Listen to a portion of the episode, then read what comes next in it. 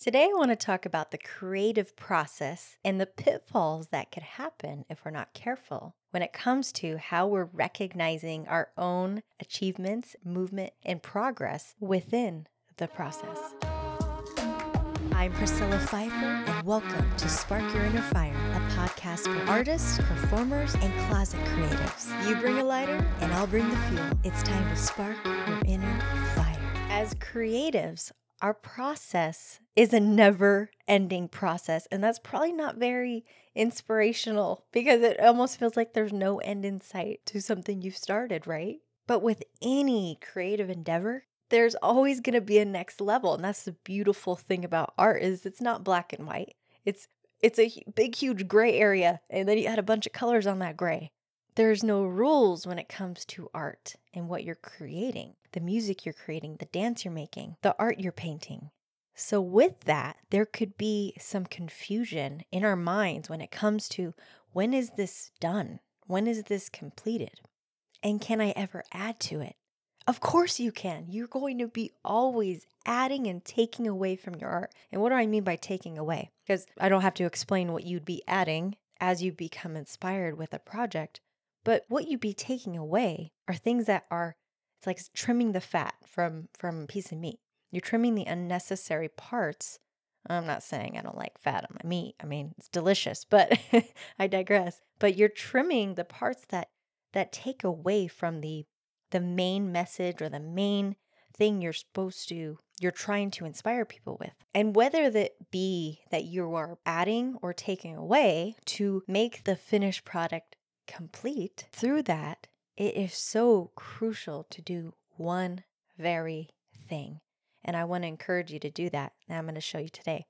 So, throughout your entire creative process, we oftentimes wait until the project's over to celebrate or to share it or to show our best friend or our spouse or whoever it is to to uh, want to share what we are doing, right?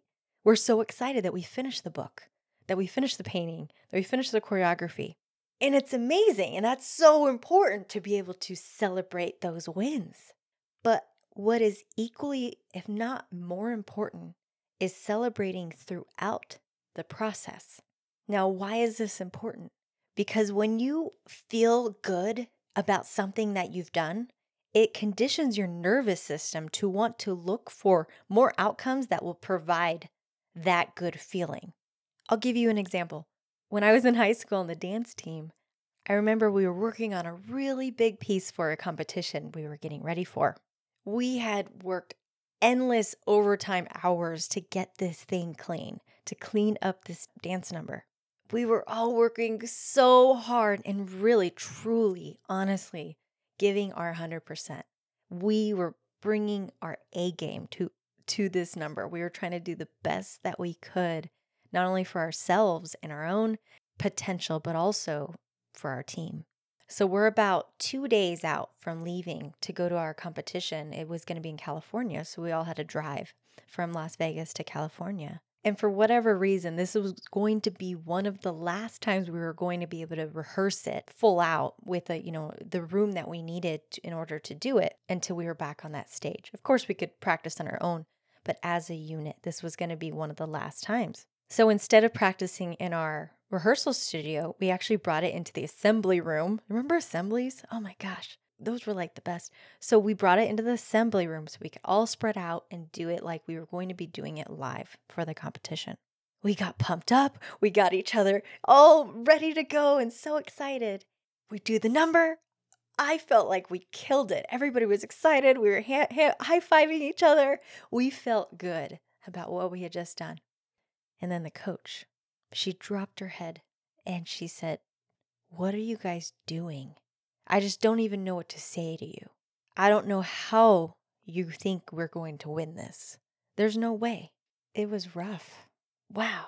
I mean, we were all shocked at her response because we were trying so hard and we really were bringing our all to that number. And her energy and the state that she was putting out was contagious. We all dropped our heads. We all started getting discouraged and started telling ourselves, What are we doing? We started repeating in our own heads, our own minds, what she was saying. and what she was putting out there. Now, if you had to guess, would you assume that we won that competition or we lost? What do you think? Well, you probably guessed that we lost, and you would be right. Now, I'm not telling this story to to bash the coach or hey, she shouldn't have done that and and you know, we're putting out some entitled thing that we should have won. Absolutely not. The other team was better. I I hope they would win, and I don't want a participation prize for that. That's not the point of this because you either win or you learn. And in this situation, I learned. I hope my fellow dancers learned as well. And the big thing I learned from that was that I allowed the energy of another individual to dictate what my actions are going to be, which, by the way, it's going to happen every single day of your life. There's always going to be someone who wants to bring you down, who wants to get in the way of your goals. And it's not always intentional. They're trying to keep you safe. I've talked about this in another episode. I don't remember which one, but I talked about how our mind wants to keep us safe and other people's minds want to keep us safe too. So they're going to give us advice based off of that notion. This coach assumed that the best way to motivate us, to get us to do our very best, was to bring us down and make us come up to that level. And I know there's people that, you know, support that belief. I personally don't what I found to be most effective when it comes to goal setting, when it comes to achieving something in front of you, or way, it could be way far out in front of you, but achieving that is to see that you've already done it, to see that you have won, to feel it in your nervous system with every bone in your body that you've won, that you have done this task incredibly well, and you've completed it, you've succeeded, and you have reached it. And if your mind hasn't already seen it to be true, it's not going to go that direction. If the mind has been told that you're going to lose, that there's no way it's going to lose, then that's the vision that you are seeing. That's the vision your mind is going to go towards. I had an episode, it's called Red Car, Red Car, Red Car, I believe. It was episode 20. I just looked that up. and if you haven't listened, go check it out because it goes a little bit further into what I'm talking about right now. So your mind will go towards what you have already put out there.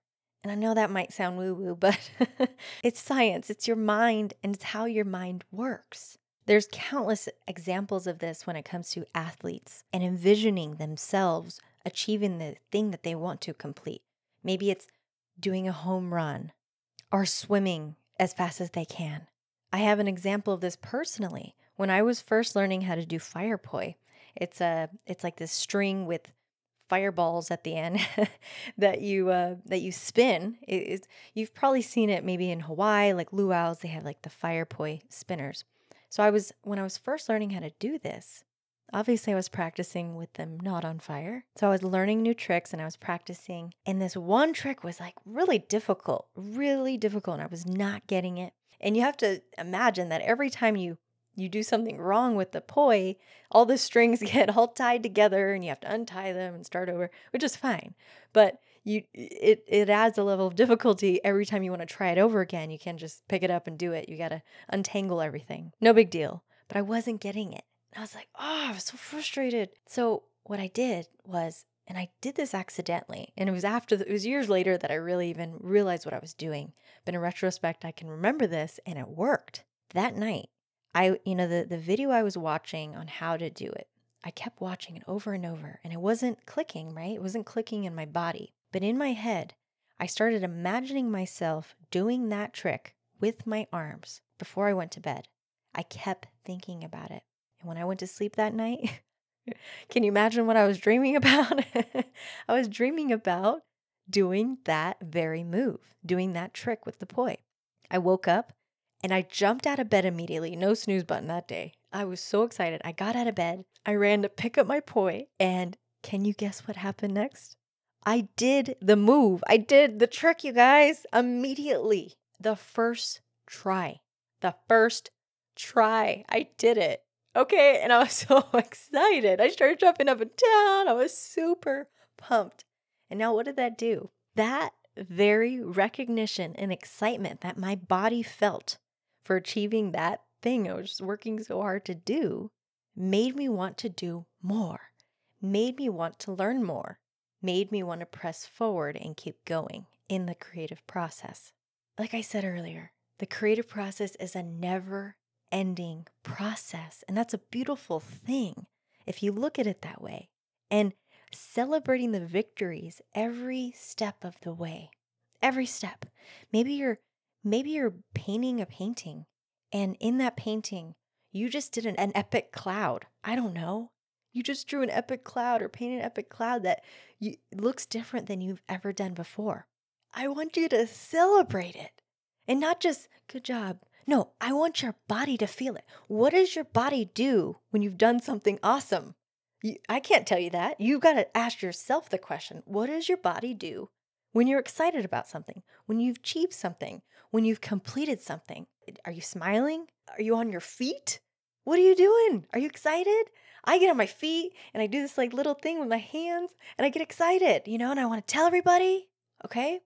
And it doesn't mean you have to like go tell a thousand people that you just drew a drew an awesome cloud, but you can share it with someone that shares that same emphasis and excitement for your growth.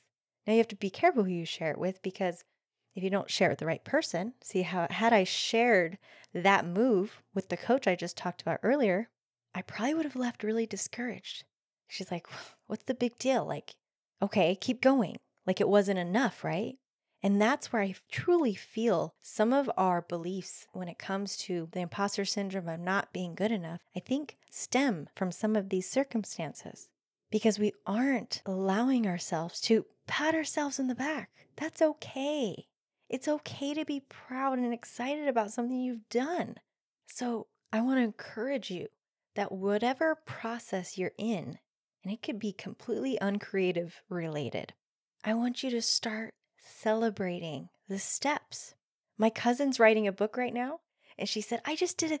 I just did a thousand words." And I was like, "Wow, that's awesome." I know how much she's been working on this, how badly she wants to finish this, right? And I asked her, I said, That's awesome. What did you do to celebrate? She said, What do you mean? I'm like, Celebrate your victory. That's a neck that's a milestone that you've hit in writing your book. So celebrate it.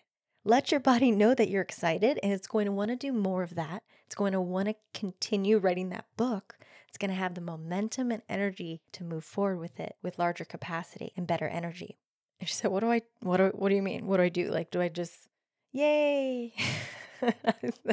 no, I actually filmed a video because she lives out of town. So I was like, this is what I do. And I, I got my camera phone and I was like, I, I got, ah! and I start jumping up and down. I'm like, I'm excited, I'm excited. I might finish it. She's like, wow, that, that was, that was a little weird. like, well, that's what I do. I'm not telling you what to do, but I'm giving an example of what I do when I'm excited. So I want to encourage you to do the same. Celebrate the way you celebrate. Celebrate the way your body knows how to celebrate. And you're going to condition your body and condition your mind to move forward even more. Don't be the negative Debbie Downer coach in your head that's going to bring you down and not want to move forward with that. Whether it be a completed piece of choreography or a completed drawing or a chapter of your book you just finished, a new style you've just stepped into experimenting with, Celebrate and focus on the process instead of focusing on what isn't complete and what's not done and what hasn't happened. Focus on what has and how excited you are that those milestones have been completed and you're just growing and learning along the way. Like I said earlier, you either win or you learn. So learn in every situation, otherwise, you are losing. So keep learning and keep finding that next level of amazing to allow yourself to build up and reach larger milestones than you ever thought were possible. It's Priscilla Pfeiffer. I hope you enjoyed today's episode. Please subscribe, leave a comment so I can reach more people like you. And go to sparkyourinnerfire.com. I have a special gift for you. Go check it out.